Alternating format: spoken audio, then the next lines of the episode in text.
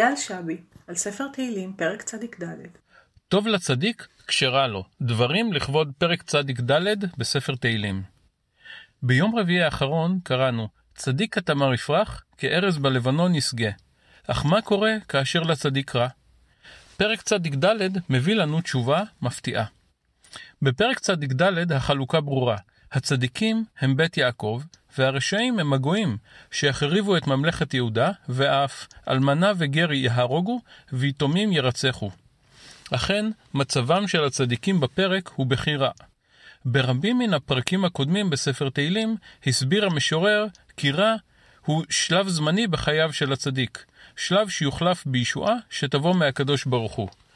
פרקים אחרים, כמו פרק כ"ג, מבהירים כי הרע הוא חלק ממערכת היחסים השלמה בין הקדוש ברוך הוא לבין המאמין. שבטך ומשענתך המה ינחמוני.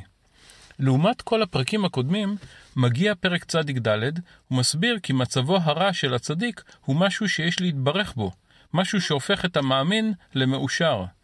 אשרי הגבר אשר תייסרנו יה, ומתורתך תלמדנו.